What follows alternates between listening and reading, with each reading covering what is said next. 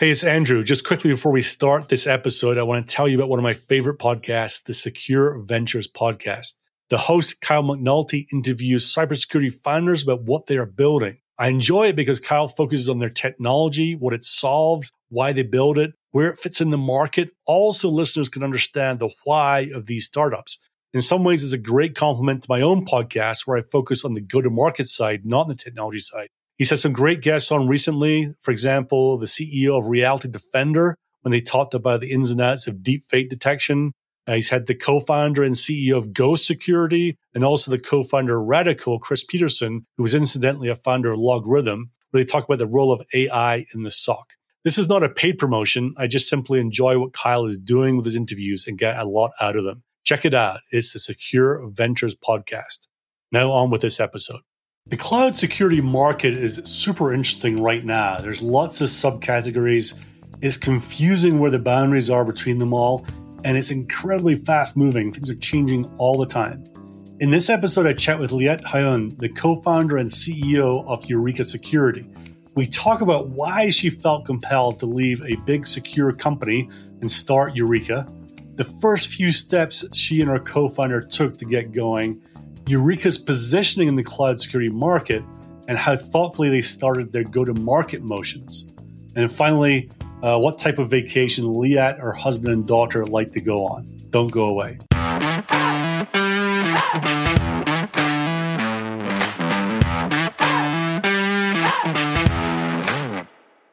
Welcome to the Sales Bluebird podcast, where we help cybersecurity companies grow sales faster. I am longtime cybersecurity seller, leader, and now go to market consultant Andrew Monahan. And our guest today is Liat Hayun, co founder and CEO at Eureka Security. Liat, welcome to Sales Bluebird. Thank you for having me.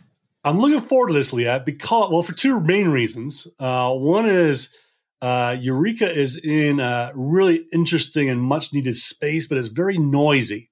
So I'm keen to learn and understand from you how Eureka's positioned and the things you've learned about how to do that. And the second thing is you've been in your history at a couple of big organizations, and then you went straight to a small one and co-founded a startup. So, you know, interesting kind of dynamic about making that decision to to switch over. And I'm sure there's a bunch of things that went into that. A quick break to say that this episode is sponsored by IT Harvest. With over 3,200 vendors in cybersecurity, it is hard to keep track of all the latest developments, as well as research and analyze categories and subcategories within cybersecurity, which is where the IT Harvest cybersecurity platform comes in.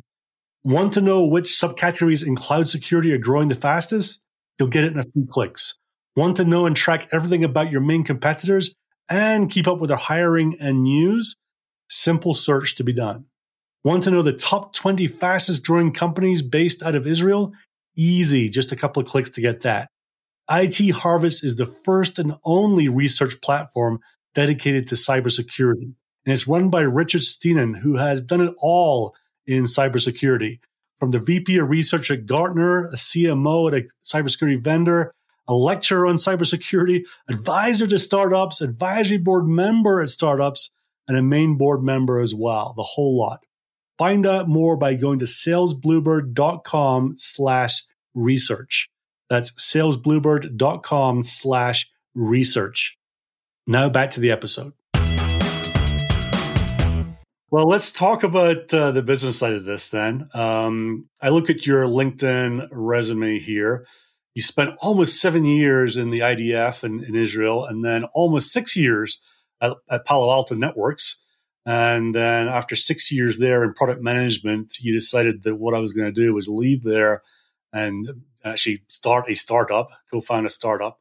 So let's go back to that moment. Where were you? Who were you with? What was their thinking that said, you know what, I'm going to leave the safe world of a big company with benefits and paychecks, things like that, and, and go and do a startup? Yeah, so so as you as you uh, already understood, li- leaving Palo Alto Networks wasn't wasn't an easy decision, uh, not from you know a work life balance perspective or just benefits perspective, but also not from a professional perspective. It's it has been and it, it's it's really uh, still is a great company. Uh, but for me, it was more around building something new Um, and uh, Pell has been great at taking products and kind of using that seed to grow something out of. And I kind of wanted to focus on that um, earlier stage. Um, but really, what uh, what made me turn that corner was was my co-founder Asaf. Um, so Asaf and I have been working for 15 years now, even more than that, uh, working together for over 15 years.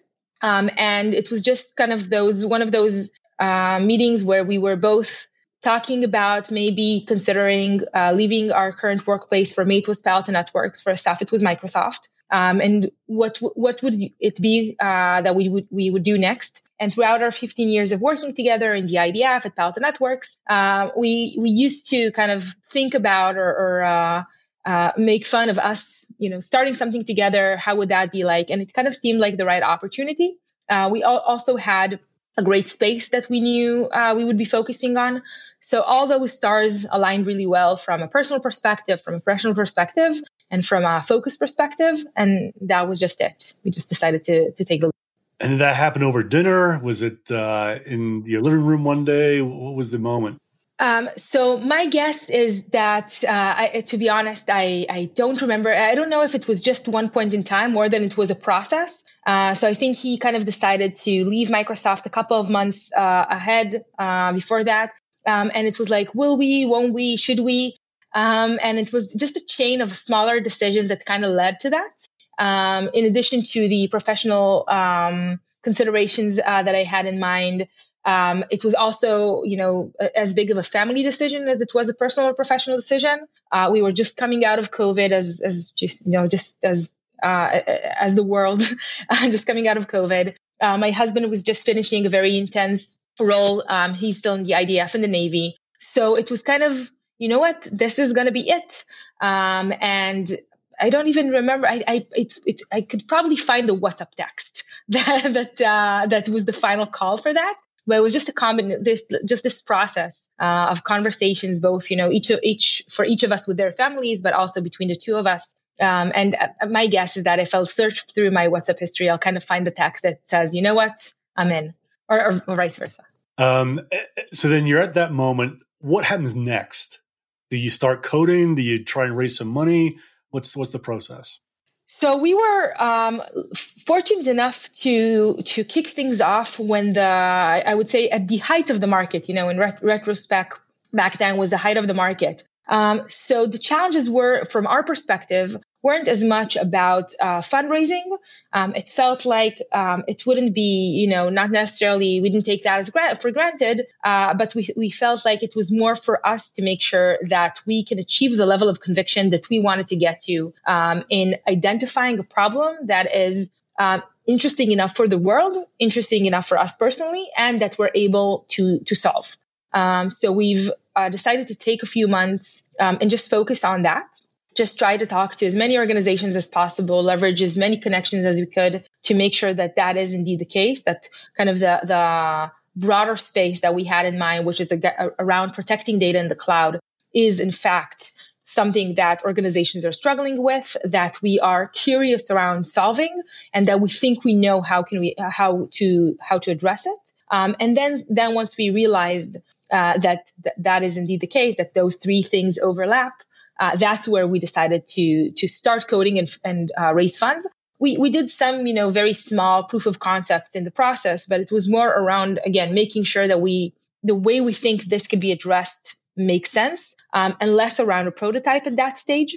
Um, so that that was how we spent the first four or five months um, of our journey. Uh, throughout that time, Asaf also had his uh, first kid being born, uh, and I moved homes. So it was kind of uh, made sense for us to kind of take that time, you know, before uh, hit, hitting the gas pedal and starting to move faster. We wanted to take that time to to lay the groundwork that we know we needed to from again from both a personal perspective and from a technical perspective.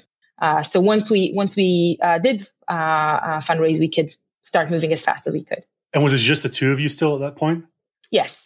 Okay. So at what point did you start getting more people coming on board? Um, so we had a few people. We, we um, obviously, as you as you start this journey, there's a, a level of uh, stealthiness that you try to keep. Uh, but that being said, people who work cl- closely to us were always curious about what it is that we're going to do next. Um, as I was leaving Palo Networks, as Asaf was leaving Microsoft, uh, some people were curious about what we do, what we're going to do. Um, and for the the folks that were we were closer with, uh, we shared a bit of what it is that we're going to do, and we had a couple of, of people that told us, you know, let us know, we'll be there once once uh, you start uh, hiring. Um, so as soon as we uh, raised funds, we we started bringing in the first uh, the first team members, um, and in the first couple of months, we decided to be very deliberate around hiring uh, a small but very strong team of engineers to be able to start building the infrastructure for what is now uh, a broader platform. So there's a lot that we do that can be, I, I, wouldn't say it's not repeatable, but kind of from a structural perspective, seems very similar to one another. So we decided to build that infrastructure first and then bring the rest of the team on board later on. And looking in from the outside, it would seem to me that in, in Tel Aviv or in Israel, it must be quite tough to keep it stealthy because you know it seems like everyone's from the same spot. Everyone came from IDF or 8200, and you all know each other. It must be tough to keep uh, keep under wraps. Yes, that's uh, that's definitely the case. I think one of the you know the, the Israeli ecosystem is very is very tight, and everyone knows everyone. Everyone um, has a friend in. Um, it's lots of fun, but it also creates some challenges around whether or not you want to keep something a bit quieter or do something without everyone knowing about it. Uh, so uh, during the time of, uh, I call the that initial process, we did uh, validation. We were fending off VCs that try to uh, figure out what it is that we do, um, and obviously try to be uh, quieter to to at least delay any any competition that would would come up because we knew competition would would come up. Um, I, I, wouldn't say we did an amazing job.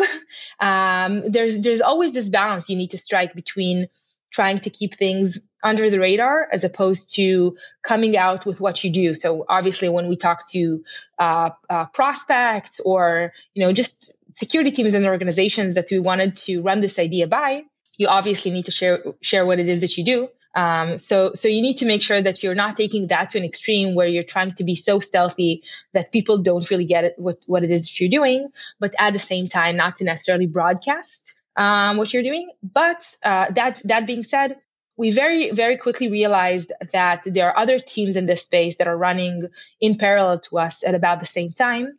So, despite of us again being very quiet about what we do for the first few months, we actually decided to come out of stealth as a company only three months after the seed investment. Um, so, you know, all the um, articles and headlines you see about this team coming from this background raised this this many uh, millions of dollars. Uh, we actually decided to do, to do that uh, three months after the company was officially founded. Um, before we had uh, GA product. We had a prototype back then and some design partners, but not uh, n- nothing we could sell yet. Um, and we the, part of the reason to do that is because we wanted to make sure that um, we become synonymous with the space we're in and with the problem we're solving. So those are the trade-offs that you know that we felt we need we needed to balance. So I guess the danger is that other teams they come out of stealth and own the narrative around the space, and you're seen as a as some sort of side player almost, right? That was the danger, I guess. Exactly. Yeah, yeah, I get that. Well, let's get on to Eureka. If I was a 12 year old CISO, if there's such a thing as a 12 year old CISO, how would you answer my question? What does Eureka Security do?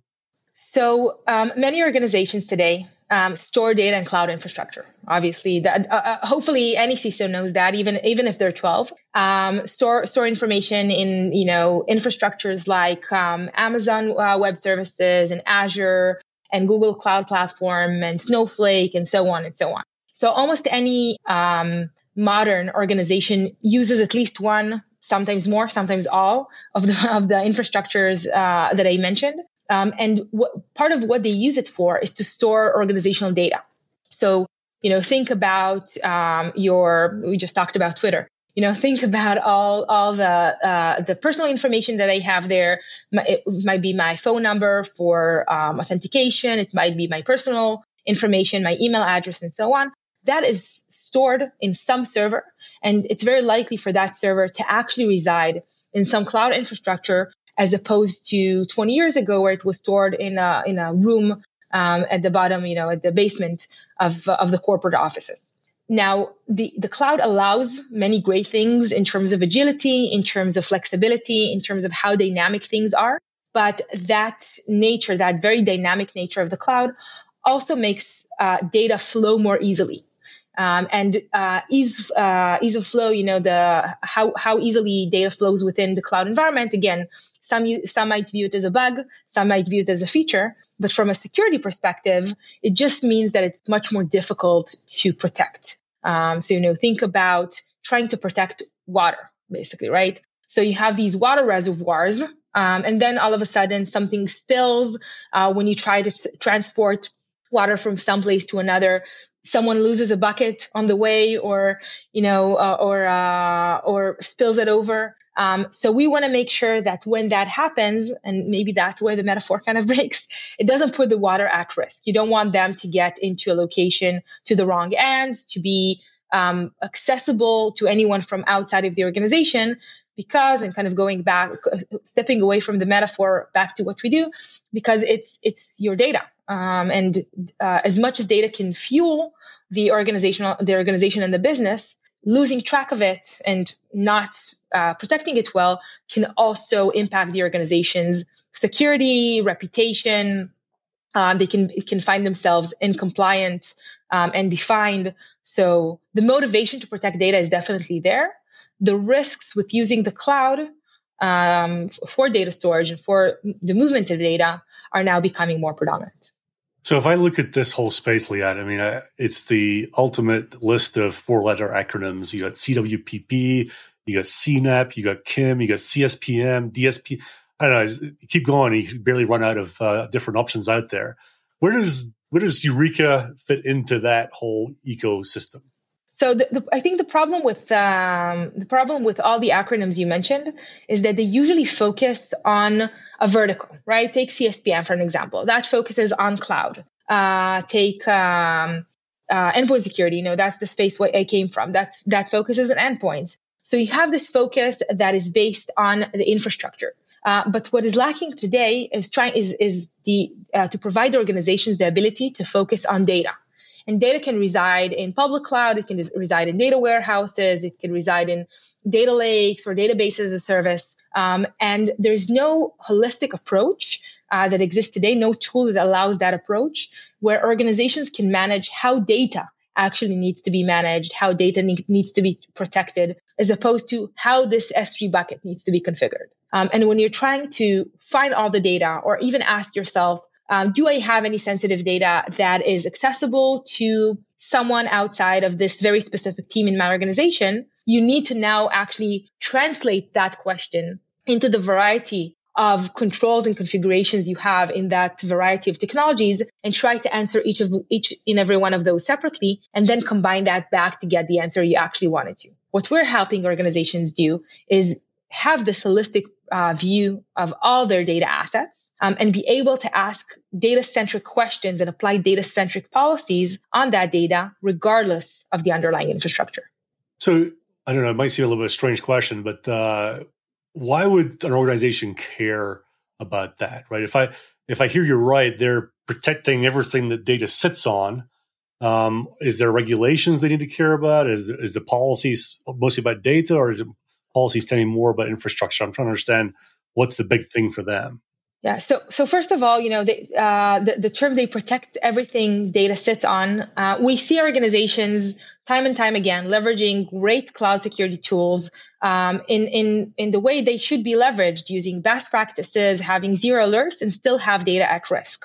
Um, and the reason for that is twofold. Um, so, from a breach perspective, from a, data risk perspective, uh, you can have data at risk even if the asset itself, if the technology is well protected or well configured. Um, so, take you know just a very simple example. Take uh, over permissive credentials, over permissive access to data. Uh, you can have the S3 bucket be well configured to be um, you know, n- not publicly accessible. So you can't blame anyone for accidentally keep leaving the door open for anyone to get into. But you now have all those people in the organization have access to this data, and that data might be sensitive.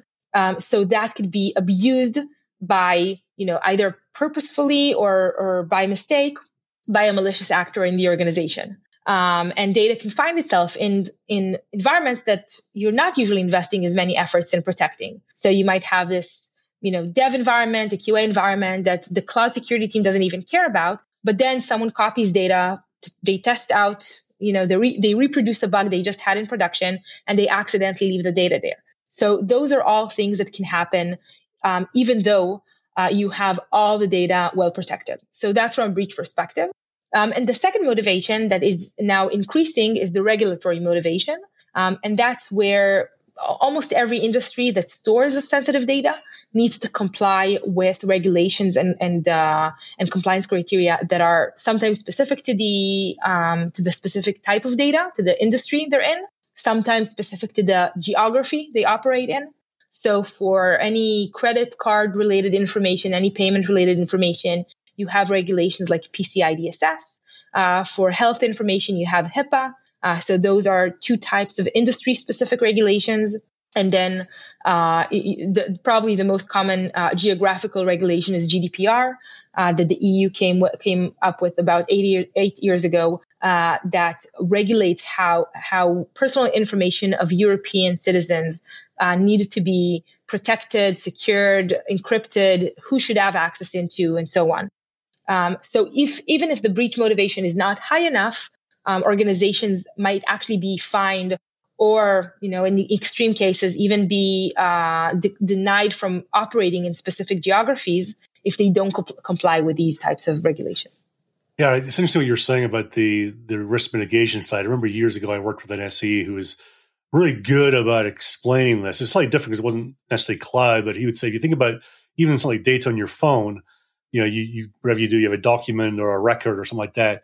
Think about all the places that will go. It'll go into the cloud somewhere because it's part of some some SaaS app. It will go into your Dropbox. It might go onto your laptop. So your laptop might get backed up somewhere internally to the organization. Before you know it, that one piece of data through you do nothing ends up in like eight or ten different places. And I often kind of view data as something that you know. I think one one school of thought is, oh, you corral it, you try and contain it. I don't think that's ever worked in the last 25 years of data security.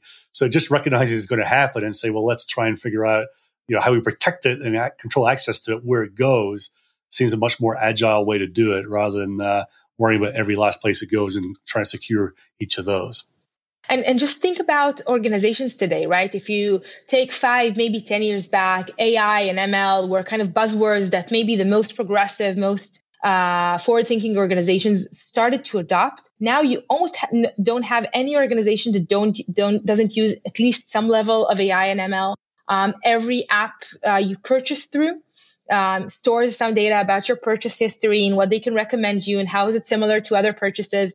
This is all ML, right? Um, and to fuel that, um, and you know, I'm not even talking about ChatGPT and other um, even more advanced uh, uh, evolvements in that field. But, but to be able to fuel that, you need to store the data. Organizations today can't allow themselves to limit the storage and use of data within the organization.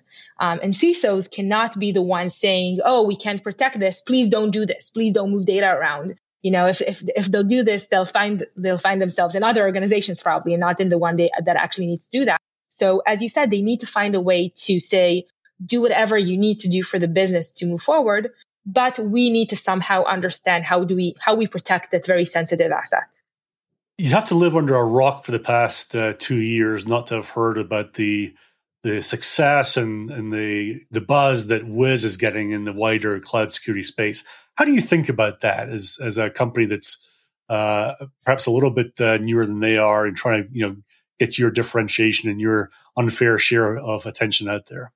Yeah. So first of all, I'm very happy for them. Uh, they are very close friends of ours, uh, with the staff uh, being personally um, involved um, in our journey. So um, I'm very happy to see their success. And I think in in many ways they paved uh, the way for other tools to be able to um, to, to, use similar concepts um, and to, to be accepted in other organizations. Um, and what I mean by that is that before Wiz and similar players um, organizations didn't necessarily think uh, that they can do things without deploying tools on the actual infrastructure, right? Um, they, they, they thought, you know, if we want to protect containers, we need to have agents. If we want to see configuration. We need to, ha- to have something running within our environment. Um, and in many ways, the modern cloud protection tools helped shift that approach and helped shift that mindset into the cloud doesn't only offer the, the ability to be you know more scalable more agile more dynamic in how we we leverage our infrastructure. It also allows us to protect our infrastructure in a way that wasn't possible in an on-prem environment. Um, so so that that has been great for us so far right? We start the conversation like five steps forward from where other tools in, in similar spaces had to start the conversation two years ago um, but but uh, and, and Wiz does what it does very well, which is protecting cloud infrastructure, protecting public cloud infrastructure, um, and the assets in it. Uh, that being said, what we found is that data requires uh, both um, a different approach in the depth um, and in the breadth that we look at. So I'll start from the breadth first, just because it's easier to, to kind of to understand.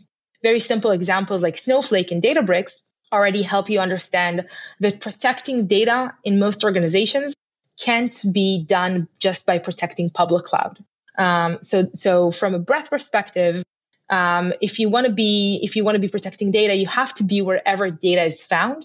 Um, and if you want to protect the infrastructure in which data is stored, that goes beyond just public cloud. From a, a depth perspective, and I think that's something that uh, folks that aren't coming from this space are some, sometimes struggling to understand is that protecting data is a data problem. Um, you know, we talked about all these regulations. We talked about uh, uh, over permissive access to data and so on. To be able to even understand if you have an issue, if you have a gap, if you have a violation, and to be able to understand how to mitigate that risk, you have to understand the data itself. Um, just one example that we've been talking to with a, a healthcare uh, provider not recently was around HIPAA. So just to give you some context, um, your personal information, if it comes into the organization uh, you, from a medical prescription that you have, uh, that is considered HIPAA regulated information, even your name. But if it came through your um, registration to a website, that is just PII. It has some regulations around it, but not as restrictive as HIPAA. So understanding where the data came from, where the data originated, is critical for organizations to be able to comply with HIPAA. Um, and that is not an infrastructure problem. It doesn't matter how well you, you protect your AWS environment or your Azure environment. Doesn't matter if you're able to limit access to all your S3 buckets. Um, you still won't be able to to comply with HIPAA if you don't know where that uh, sensitive information originated from.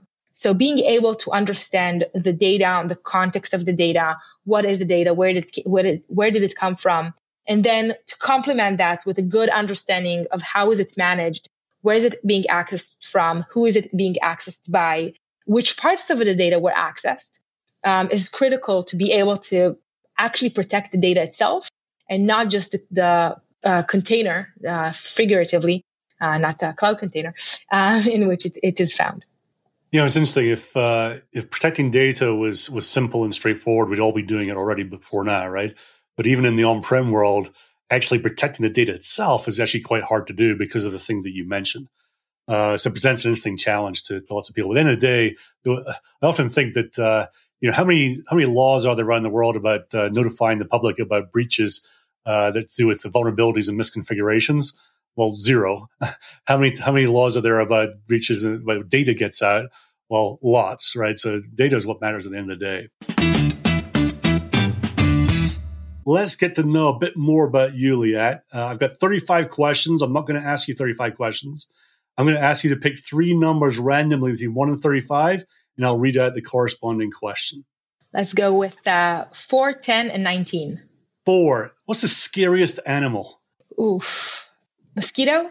I guess that's the that's the right answer for that. Is that uh I feel like a, a test.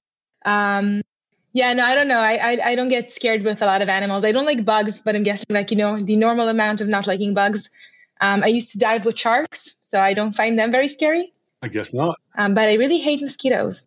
Do you get a lot of mosquitoes in Tel Aviv? Uh, we do, especially summertime when it's very humid. And for some reason, my husband and daughter don't get st- stung at all. And it's like I'm their mosquito net. It's like every time we go somewhere, I have all these bites, and they're like, oh, "What are you talking about? It's all fine." so. All right, number ten, uh, most used app on your phone. Um, definitely Twitter, probably too used. Um, my me- my email app is is up there with them, um, and then from time to time, my uh, the the um, variety of airline apps that I have uh, would be very used as well. Yeah, I bet. I, I, actually took Twitter off my phone a few months back. It was probably a smart move. Gosh. Yeah, it also became very bad. Like I don't know. Well, that was the thing for me. One is I I, I defaulted it too much, way too much, and then secondly, you get in there and it's just like God. There's a lot of people talking about a lot of you know I don't know bad takes on things and bad things going on. I thought I don't need that in my life really. Yes. So now I just restrict myself to desktop, which means I, I only dip in like once or twice a day and quickly, very quickly move off it. So, so for me, it's kind of the opposite. I only do that when I have like five minutes, like in the elevator or waiting for the bus or something. Um, I very rarely just sit on the couch at home and, and watch Twitter, but uh, or read Twitter. Um, but yeah, it ha- happens more than I would have wanted. What was the last number you gave me? Uh, Nineteen. Nineteen. What's your favorite vacation destination? Um, I don't know if I have like one place um, I, um, me and my family really like hiking, so we actually try to go to different destinations to do that. Uh, most recently, we spent about ten days in Bulgaria, um, hiking the mountains and you know um, just just vi- visiting. Uh, it, it, I have a four year old, so obviously hiking is it's it, it took a hit. The um, how how busy or how intense the hikes we do are, but we're getting her there. She'll she'll get there. We had one of those uh, backpacks for kids that that you put on to go hiking with the girls when they were young. So we're we're at this at this um, you know awkward stage where she's too heavy to carry around. You know she's four, so it's not. But she's she's uh, she she can't walk like for for three hours straight. So we're at that stage, uh, but she's she's doing really well. So we're, we're getting her there. And how did you pick Bulgaria as the last place to go? Um, I don't know. It was kind of we wanted something that was close by. Again, uh, four year old, so flying we didn't want it to, too long of a flight. Um, also, taking time off is not does not come easy these days. So we wanted to make sure that every day we spend away we spend away from uh, home and away from work is well uh, well used. We heard great things about Bulgaria and about the nature there and just the people and food and everything was was true. So it was a lot of fun. Yeah, my sister she actually spent uh, quite a few years uh, living there, you know, kind of on and off. She's based out of London, would go there, and she she ran, um, uh, I guess, accounts where the you know, big IT firms have big data centers, call centers, you know, development centers there, and she would run all the HR and recruiting for them for a while. She loved it. She spent many many month, uh, months and years there. I said, "Good, good people," is what she said. Yeah, I traveled to lots of places for work, but never Bulgaria, just for just for travel. Yeah. So I don't know. It doesn't. There's not much of overlap between those no. two types of trips. But let's uh, let's turn this around a little bit. I'm, I'm intrigued to know more about your go to market. Uh, tell us about your sales team right now, Liat. So we have our uh, our go to market team, uh, excluding me, is uh, four people. Even though I do include myself most of the time. Uh, we have two folks on the marketing side and two on the sales side. Um, three out of the four, uh, I didn't mention this in the beginning, but I am based, the, the company is based out of Israel. You know, you talked about Israeli ecosystem. Um, and then uh, three out of those four are based in the US, which is our primary market. How did you know it was the right time to hire that first person on the go to market side? So our first person on the go-to-market side was our marketing leader. Um, we've uh, we found that you know there's there's so much you can do in terms of um, especially in, in a market as crowded as ours. You know, not just the data security market itself, but also making making sense out of the uh, all the tools and all the capabilities and all the the companies that focus on protecting you know the cloud. Um, we realized very early on that the combination of that and our ability to um, not just gain more interest, but also to actually reach out and be more um, more focused on that outbound motion requires a dedication, which is where we started looking for someone like Manny to lead uh, the marketing efforts. Um, and obviously, you know, when you think about our stage, we are still a seed stage company. Uh, those efforts are, are, are, already look very different from what I know, you know, from bigger organizations but are also going to look very different over time over time. So it requires that specific dedication around what it means to lead marketing for an organization at our stage. A lot of that is defining this category, defining the space, finding the right words, right terminology to how we talk about this, both publicly, but also as we are uh, starting to work with, with prospects and potential customers. Um, so that's where we, we realized, you know, we need someone who, who knows how to do this and can help us um, f- find our path in that journey. And then you moved on to hiring a couple of people in sales. Then it sounds like. So what I like about the the rest of the go to market team, um, outside of uh, outside of our marketing leader, who we uh, who we who we purposefully you know sought out um, and looked for, is that the rest of the go to market team we built was um, I would say almost opportunistic. Um, and what I mean by that is that uh, as opposed to finding or opening the you know the right position and starting and, and finding the right people to fill it, we um, we found we just found g- great people that we knew we wanted to work with, and we realized that uh, great people is much more important um, than the right timing. So we just brought them on, um, and that goes to both uh, Ellie, Stan, and Kelly. All three of them joined in that order uh, to the team. From personal introductions, from um, from Manny, our marketing leader, recommending some of them, so it was really around once you once you identify great people you know you want to work with, might not be the best timing, but you still want to bring them on. So when you were starting to bring them on and making the decision to do that and you know planning for it, was there something that concerned you most or the thing that kind of occupied your mind to make sure it was it was going to be successful? So I think it's uh, it's a combination of three things. So the first one is um, do do they have the qualities that complement what we need at that moment? Um, I probably it, it, probably comes through um, even today, um, but I tend to be somewhat technical. I don't know if you noticed, um, but and and uh, and really just having folks around me in the conversation that help us uh, focus on on the relationship, on the outcome, uh, and not just as I get excited, just dive into the tech um, is really something that I was looking for uh, to make sure. And I think that every team is is a puzzle, right? Uh, it's all different parts. No no part looks exactly like the other, but the combination of all those parts create creates that great picture. Um, so what I was looking for uh, for most is is make sure that uh, those pieces, those new pieces in the puzzle, help us complete to uh, an even better picture. Um, so that that was the first first part around it. The second part is do they have what we need today to succeed?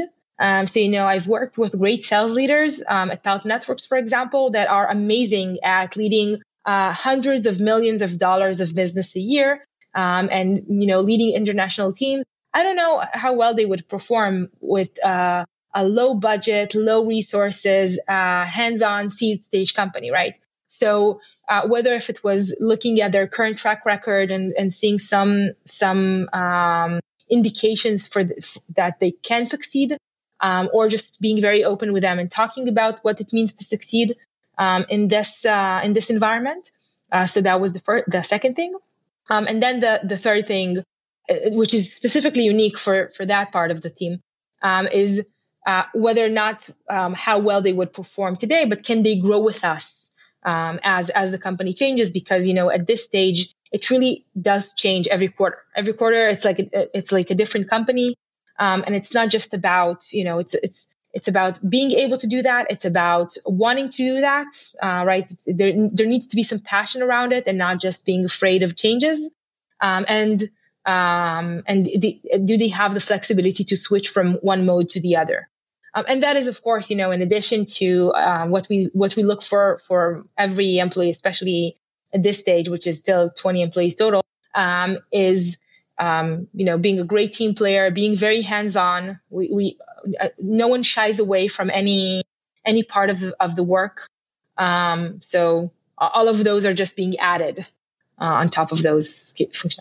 Was there a moment as you brought them on that you thought this is actually going to work out? You know, you you, there's always that apprehension when you bring new people into the mix. Like you, you think you made the right decision, you hope you have, but until you, people actually start working together, you're not quite sure. Was there a moment that you're like, yeah, actually, this is this is going to be okay?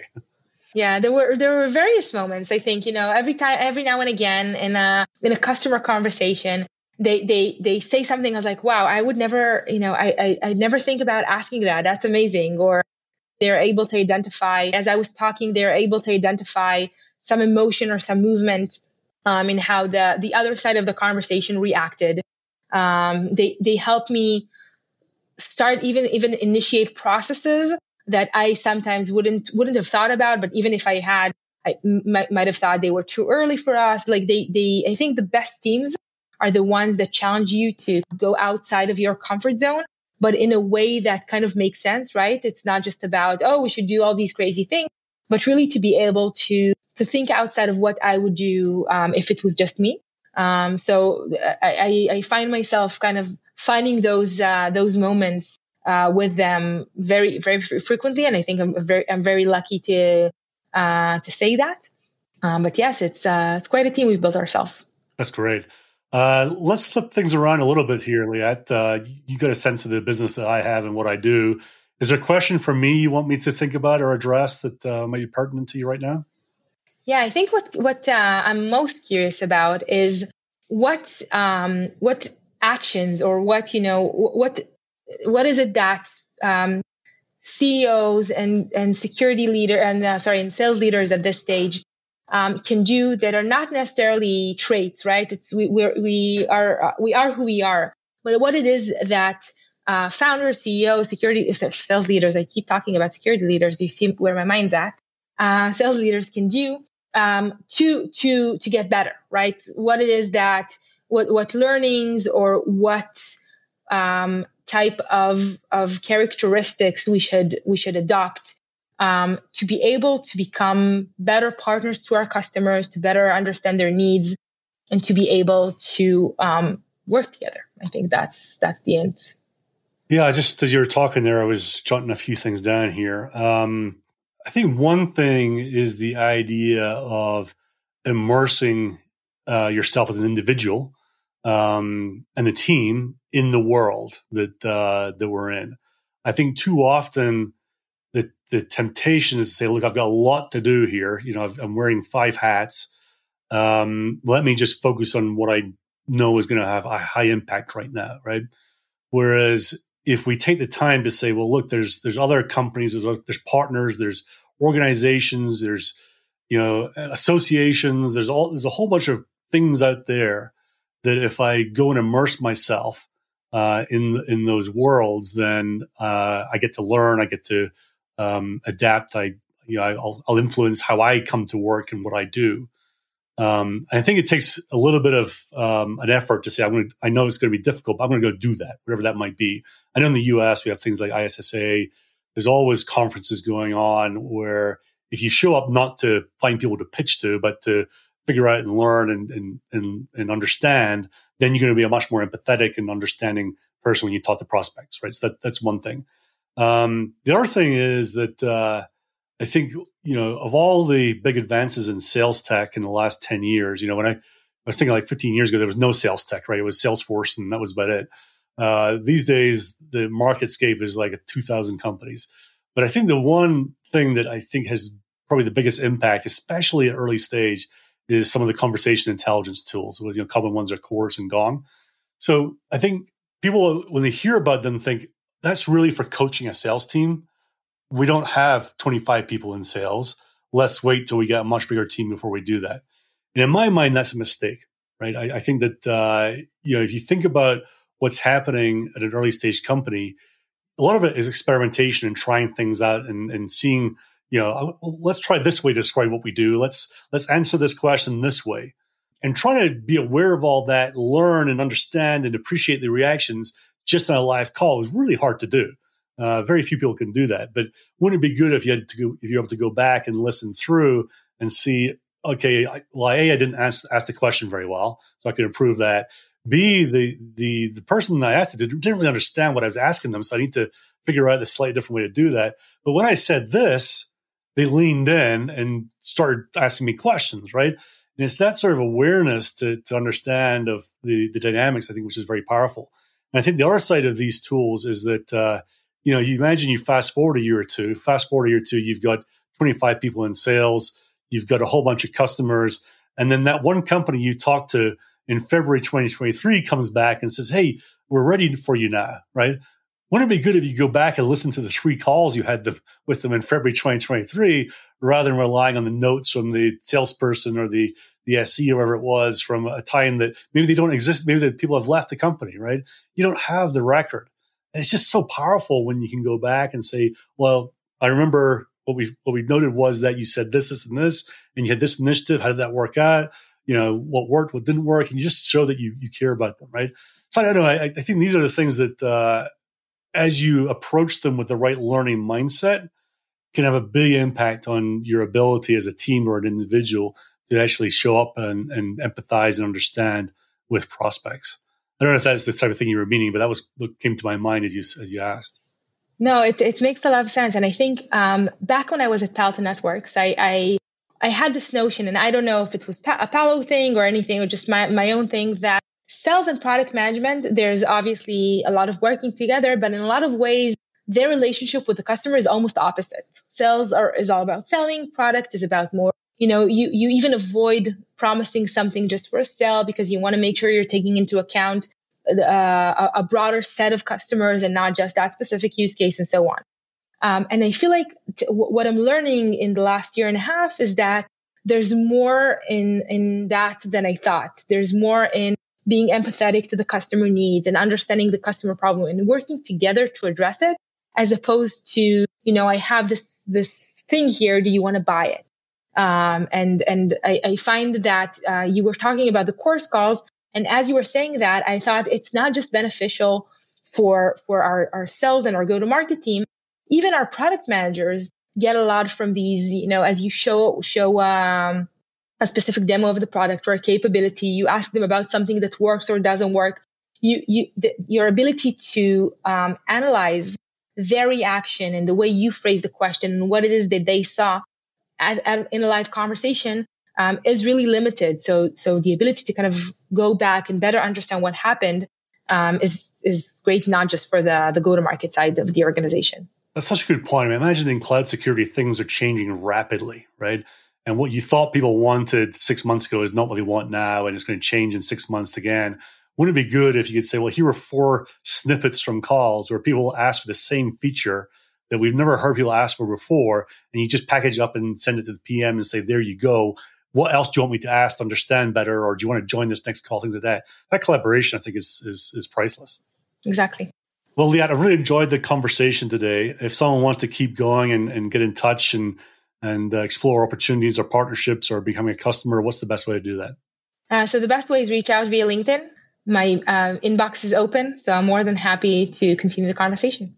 That's great. Well, listen, I wish you all the best. Are you going to be at RSA this year? Of course. I wouldn't be a security vendor otherwise. so look forward to catching up with you at RSA and for the rest of 2023 and 24.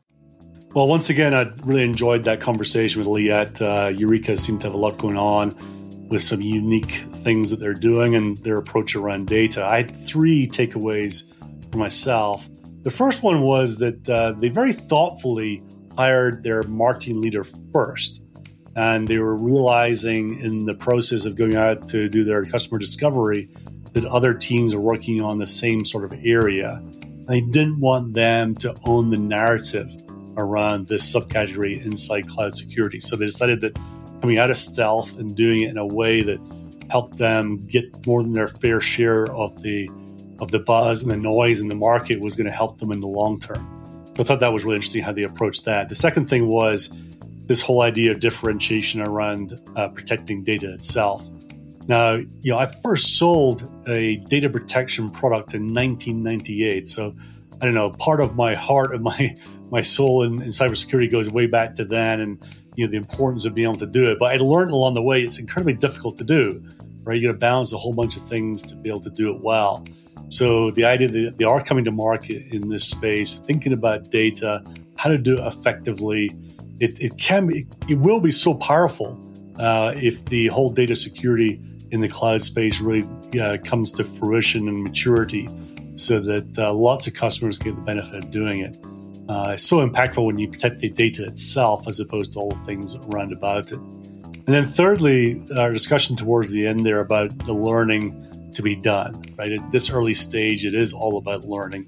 It is all about uh, trying things, experimenting, thinking about different ways to approach people, the types of ICPs that you might have.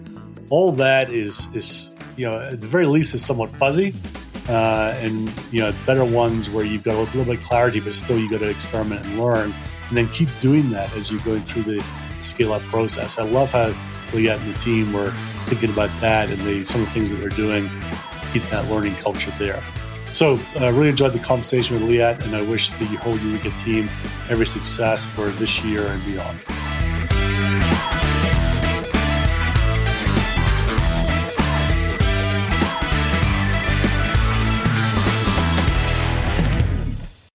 It would mean a lot to me and to the continued growth of the show if you'd help get the word out.